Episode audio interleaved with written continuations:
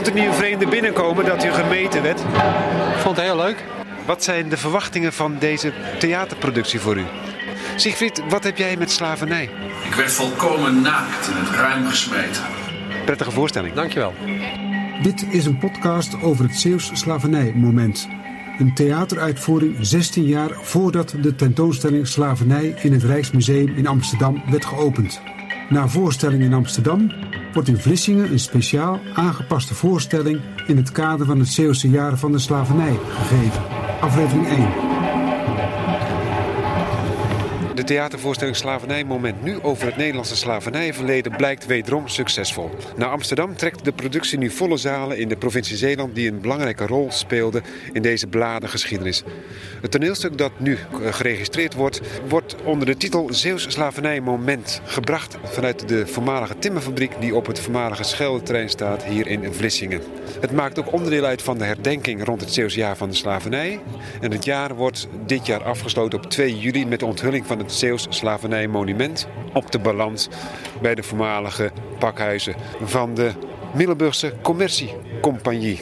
Zoals u weet uh, zijn er in totaal 550.000 slaven dus door uh, Nederlanders dus verhandeld, waarvan 180.000 alleen al door de Zeeuwen. Dus het was niet een onbelangrijke deel wat dus in Zeeland heeft plaatsgevonden.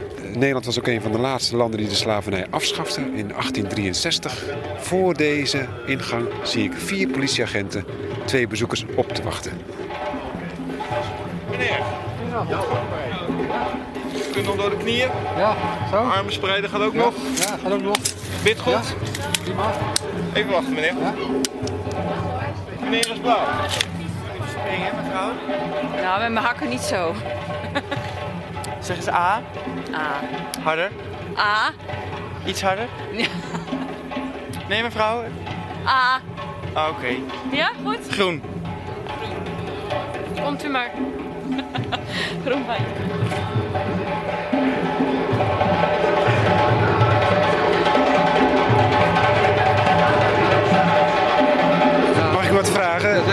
Vond u niet een vreemde binnenkomen dat u gemeten werd? Ik vond het heel leuk. Ja. Ik had het niet verwacht, dus eh, vandaar de verrassing. Wat zijn de verwachtingen van deze theaterproductie voor u? Eh, ik heb er een klein beetje van gelezen in een, eh, in een plaatselijke advertentiekrant. Het leek mij wel een spektakel en ik dacht van nou, daar moet ik toch bij zijn. Ook gezien de locatie hier natuurlijk. U komt van buiten Zeeland? Ik kom, ik kom uit Vlissingen, dus eh, Dus u wilt het gewoon eens een keer van dichtbij? ja, ik wou het eens van dichtbij zien. Thuiswedstrijd. Wat weet u van het Zeeuwse slavernijverleden? Kunt u wat, wat dingen opnoemen? Nou, ik weet gewoon dat er eh, in het verleden, er is natuurlijk eh, vroeger op eh, scholen niet zoveel over gepraat. Eh, is natuurlijk best wel, eh, er zijn natuurlijk best wel veel mensen die dus eh, als slaaf verhandeld zijn. En eh, die hele geschiedenis is eigenlijk bijzonder weinig eh, over, bekend, over bekend gemaakt. Ook in de vaderlandse geschiedenis. Dus het is een soort zwarte bladzijde. Dus het is best wel goed om, om erover te praten, ook al is het eh, vreselijk lang geleden. Het moet gewoon bekend worden. Het moet bekend worden, ja. ja. Prettige voorstelling. Dankjewel. Het was een alleraardigste meneer die dus eh, de kleur blauw heeft gekregen. Zoals iedereen hier ook een kleur geel kan krijgen, rood kan krijgen en groen kan krijgen. Wat dat allemaal betekent, horen wij straks als de voorstelling begint. Ik zie hier ongeveer een eh, 60 mensen. Iedereen eh, vooraf drinkt nog eventjes wat. En wat er nou allemaal gaat gebeuren, dat zal ik horen onder andere van mijn twee begeleiders. Paul Constance en Sigrid Steglich. Die mij daar toch het een en ander over kunnen vertellen. Wat er vandaag en vanavond beleefd gaat worden. En u hoort natuurlijk de djembe's op de achtergrond.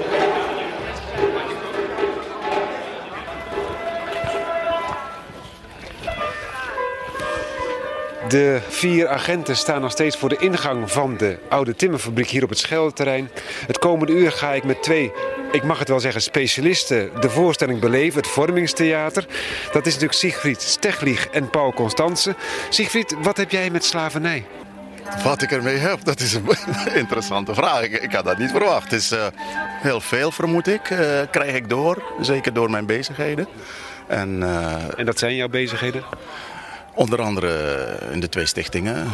ten eerste rond het monument eh, dat eh, moet komen in eh, Middelburg. En tweedens het, de stichting die zich geformeerd heeft naar aanleiding van het willen herdenken en in het jaar wegzetten van het een en ander wat er in Zeeland te doen is, te zien is, te beleven is rondom slavernij. En Paul wat heb jij met slavernij? Want jij bent eh, docent hier op een basisschool in Middelburg op de Zederhof. Maar wat heb jij met slavernij? Eh, ik denk dat ik met slavernij heb dat ik vorig jaar een half jaar over slavernij heb kunnen werken en me daarin zoveel heb verdiept. Dat ik het gewoon ja, ontzettend interessant vind om daar vanavond ook weer. eh, je hebt iets met een aantal PABO-studenten gedaan, hè? Toen je dus nog afstudeerde. Ja, ik heb vorig jaar met vijf PABO-studenten als afstuderen project een leskist gemaakt over slavernij. En dat was eh, ja, is gewoon geweldig interessant eh, geweest. Ik heb jullie beiden gevraagd om eh, mij van commentaar te voorzien van de verschillende scènes wat er allemaal gaat gebeuren. Nou weet ik dat Siegfried een voorsprong heeft, want die heeft het, de voorstellingen al gezien. Ga ik eerst naar Paul. Paul, wat voor verwachtingen heb jij nu we hier al zo'n klein half uurtje rondhangen? Ik, ik weet het niet. Ik weet niet wat ik moet gaan eh, verwachten. Ik denk dat het wel eh, weer een stuk wijzer zal worden na het einde van de voorstelling. Denk je dat je als passief bezoeker hier alles mag zien of moet je ook nog iets doen, denk je? Iets actiefs? Ik weet het niet. Ik heb geen idee. Ik denk dat we gewoon gaan kijken en dat we gaan genieten. En dat we gewoon nog meer kennis op gaan doen over eh, slavernij. Wat toch veel onderbelicht is. eh. Zeker weten. Dus, eh, Daar zullen we wat inhoudelijk wat verder op, op komen. Siegfried, jij hebt al een voorsprong. Je hebt het al ervaren. Heb je het ook in 2003 toen in Amsterdam al gezien bij het NDSM-terrein? Nee, toen was ik er niet bij. Eh, toen, ik, toen moest ik nog werken. Dus eh, dit is eh, nieuw voor mij. Maar ik heb begrepen dat de, de hele setting waarin het hier plaatsvindt in de timmerfabriek op het oude Scheldeterrein eh wezenlijk verschilt met Amsterdam. En dat schijnt veel meer toegesneden te zijn, waardoor de spelers ook meer ja, feeling hebben. De regisseuse Berit Dansen heeft het gerestyled, om het maar zo te zeggen. De Zeeuwse inbreng is behoorlijk groot, want Zeeland heeft een specifieke inbreng natuurlijk in dit hele verleden. Ja, en dat is het mooie ervan. Eh, ik heb eh, erbij mogen zijn bij de, de voorselectie van, eh, en de werving van vrijwilligers om, om mee te gaan doen in dit stuk. En ik zie de mensen opbloeien, kom ze wel eens in de stad tegen en die zijn laaiend enthousiast. Eentje die het jammer vindt dat ze een, in het weekend moest werken en dus niet toen op kon treden.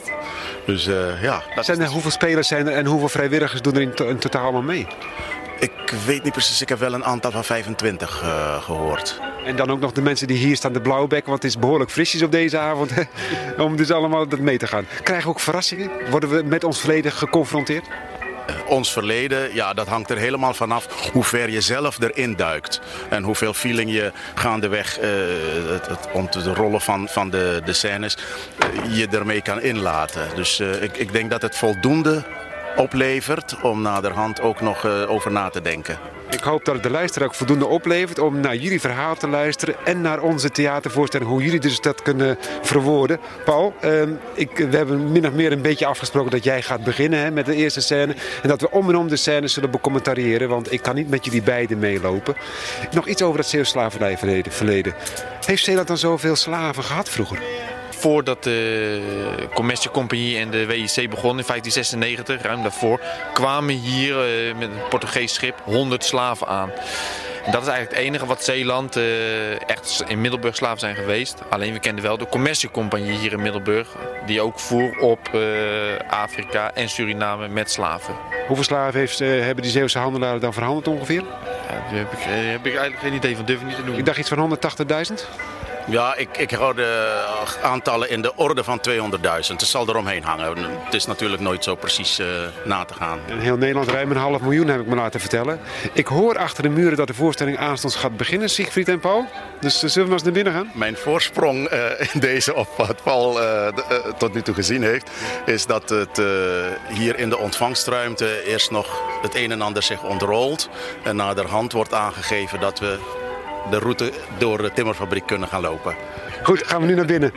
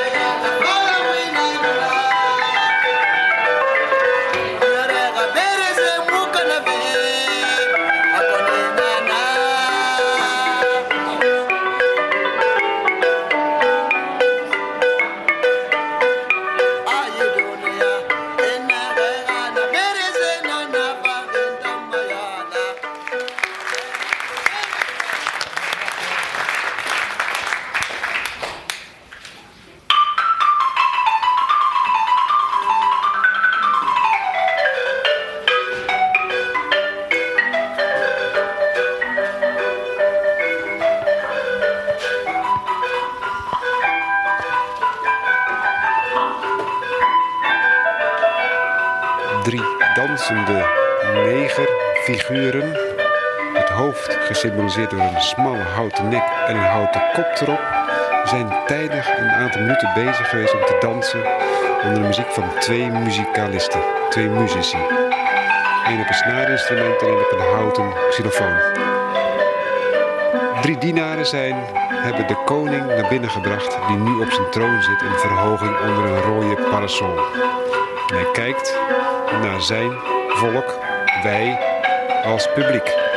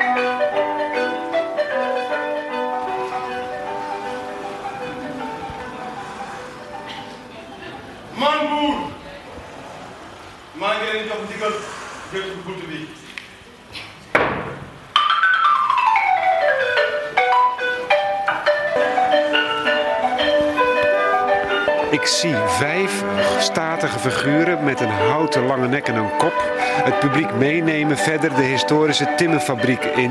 De koning onder zijn parasol achterlatend. Sigrid Steglich, jij weet er meer van. Wat is dit voor een begin van dit vormingstheaterspektakel? Ik zou het zo willen uitdrukken dat het eigenlijk je probeert te deprogrammeren van wat je normaal gewend zou zijn of denkt te kunnen verwachten in een toneelstuk. Het gaat over het slavernijverleden. En ja, er is een, een, een etalage hier van wat, wat muziek, wat klanken, wat, wat beelden, wat uh, handwerkstukken, uh, kunststukjes uh, uit hout vervaardigd. En het hele kleurige beeld van de koning die onder zijn baldakijn zit, boven het volk verheven. En het signaal geeft dat we naar binnen kunnen. En die, die houten poppen waar de spelers in zitten die je niet goed kan waarnemen. Die, die bewegen heel ritmisch mee. Het, het, is onbekend nu waar je heen wordt gevoerd. En het is nu aan u zelf om de relatie te leggen met van waar werden de mensen toen ter tijd heen gevoerd. Dat wisten ze niet. En wij laten ons dus nu meevoeren. Nou, iets wat we tot op heden niet weten. Uh, nee, het, het, het, eigenlijk weten we het wel, want er is wel eens wat gelezen of je hebt wel eens een filmpje over gezien. Maar nu gaat het om een stukje daarvan te ervaren in een theatrale setting. En dat vind ik zo knap, hoe dat door, uh, door de regie uh, is uitgewerkt.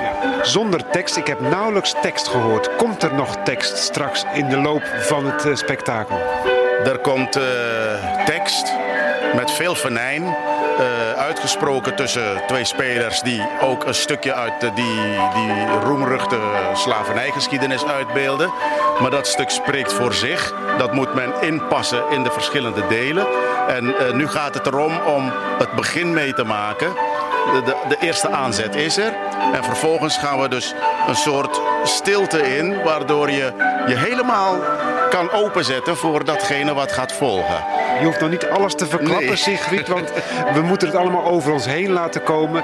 Maar na deze confrontatie krijgen we de stilte en dan zullen we na afloop verder horen wat er nog meer gebeurt op muzikaal gebied, gesproken woord. Uh, er komt van alles. Uitbeelding, ja. Video-installaties heb ik me laten vertellen. Vertellers en acteurs. Ja, allemaal aanwezig. Laten we eens meevoeren. Goed. Ondertussen zijn de mensen van Blauw achter de vlag aangelopen en komen terecht in een pikdonkere gang. Je kunt je nergens oriënteren. Een flauw schijnsel doet vermoeden dat we in het onderruim beland zijn geraakt van een slavenschip. Het begin van de slavenhandel in Elmina, Brazilië. Na een moeizaam begin wordt de handel in slaven voor de Zeeuwen en Hollanders wel winstgevend. Cruciaal zijn de dubbele veroveringen van stadhouder Johan Maurits van Nassau in 1637 op de Portugezen. Eerst komt een deel van de Braziliaanse kust en in hetzelfde jaar ook nog het bekende West-Afrikaanse fort Elmina in Hollandse handen. De slaven worden door Afrikanen gevangen en naar de forten aan de kust afgevoerd. De Hollanders en Zeeuwen brengen hen met hun grote zeilschepen naar Brazilië. Vooral de Zeeuwen beginnen direct na deze veroveringen schepen met handelswaar naar Afrika te sturen voor de handel in slaven vanuit Guinea en Angola naar Brazilië. Uit de notulen van de Zeeuwse afdeling van de West-Indische Compagnie, 5 november 1637. De eerste Bans wordt geautoriseerd om 200 handboeien te laten maken om naar Guinea en Angola te zenden. In Zeeland zijn slavenboeien gemaakt voor de eerste slavenschepen. Een lokale smid in Middelburg of Veren heeft deze boeien gemaakt. In de ruimte horen we de stem van een slaaf zoals hij geboeid, gebrandmerkt, klaar is om vervoerd te worden. Geketen van mijn handen en voeten. Alsof ik hieruit weg zou kunnen vluchten. Bij elke beweging die ik maak, snijden die boeien in mijn vlees. Daarom beweeg ik maar zo weinig mogelijk. Pas als mijn lichaam pijn doet van het te lang in een houding zitten, ik mijn positie. De ellende, ah! Wie kan die beschrijven? Niemand kan de verschrikkingen zo goed beschrijven als diegene die gevangen heeft gezeten. Ik werd volkomen naakt in het ruim gesmeten. Dat was zo laag dat ik niet eens rechtop kon staan.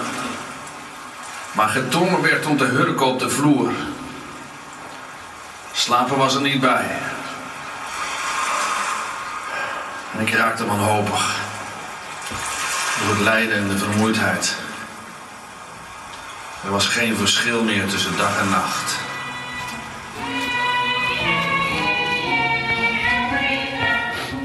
Paul Constance, je bent de tweede hier in het programma. Ehm, na de ontvangst van de koning, Ashanti zullen we zeggen, wat gebeurde er toen? Daarna gingen we een eh, donkere ruimte in. En als we om me heen keken, als eerste besefte ik al eh, het slavendek waar de slaven zaten aan boord van het schip. Daar liepen we door en daar zag je de slaven vastzitten boven je. En dan kwamen we in een ruimte en daar ging een man eh, vertellen over eh, wat die slaven meemaakten. Dat ze tijdens de reis maar twee keer eh, los werden gemaakt. Dus twee keer aan dek kwamen om zich te wassen. Dat ze in hun eigen kots zaten, in hun eigen urine zaten, in hun eigen stront zaten. Dat ze eh, één keer op een dag te eten kregen, mais. Het bleef donker, we konden niks zien hè? in het nauwelijks het licht van het dek wat een beetje doorcijpelde. Het was pikdonker en op dat moment besefte ik me, ja, ook wel emotioneel. Dat, dat, dat, het geeft me echt aan van hoe die slaven gedurende de reis van Afrika naar Curaçao hebben moeten, geleefd moeten hebben. En je kan, het gaat je verstand te boven. eh, Als je zo, ja, ik word er gewoon echt door gegrepen, wat ik nu net heb gezien en meegemaakt heb. En toen kregen we opeens een projectie van eh, getallen en woorden. Wat, wat waren dat? Ja, op, die, eh, op de muren rondom onze namen van de schepen. En eh, daarop zaten hoeveel de slaven erin waren eh, gegaan. En hoeveel slaven er uiteindelijk uit waren komen aan boord eh, levend. heb- hebben overleefd. Nou, dan zie je dat er gewoon heel veel slaven de reis niet hebben overleefd. Wat eruit kwam was altijd minder. Altijd, ja, hier als ik dat zie van 400 erin, 388 eruit, 189, 189 mensen in een schip gewoon erin en 183 dan eruit. Het is gewoon onvoorstelbaar dit. Waar, waar werden die slaven vandaan gehaald? Die slaven werden opgehaald in, eh, in Afrika, eh, in, de, in het westen. En de, vanuit Nederland voeren ze daar naartoe. Daar werden ze opgehaald. En dat ook eh, in de eerste scène ook werd verteld over die opperhoofd die eigen, zijn eigen volk ging die, prijsgeven. Of tegenover slechte wapens, tegenover slavenkralen. Hier, neem maar mee. En daar werden ze aan boord gedaan. En niet dat ze, ze zaten gewoon bij een spijk, zaten vastgeketend. Allemaal naast elkaar. Dan zie je 400 mensen in een laadruim. Gewoon, ja, was precies berekend hè. Ze moesten zij aan zij liggen, ze konden zich nauwelijks bewegen. zij aan zij. Er heeft zelfs, is zelfs iemand in die tijd op gepromoveerd, eh, helemaal deskundig eh, gedaan van hoe kunnen we het beste zoveel mensen vervoeren. Zeer confronterend, je zegt het al, het grijpt je aan hier ook als toeschouwer. Hè? Je, je speelt het helemaal mee. Je zit er middenin. Ik moest net even, wel even een paar keer slikken. Het is echt eh, ongelooflijk. Het grijpt echt aan. We gaan eens ons aansluiten bij weer een ander deel hier in de scène, Paul. Dan kom ik een volgende keer weer bij Siegfried terug en daarna weer bij jou. Dit was de eerste aflevering uit de podcastserie Zeeuws Slavernijmoment. In aflevering 2 weten we waar de slaven naartoe worden gebracht, waar ze komen te werken.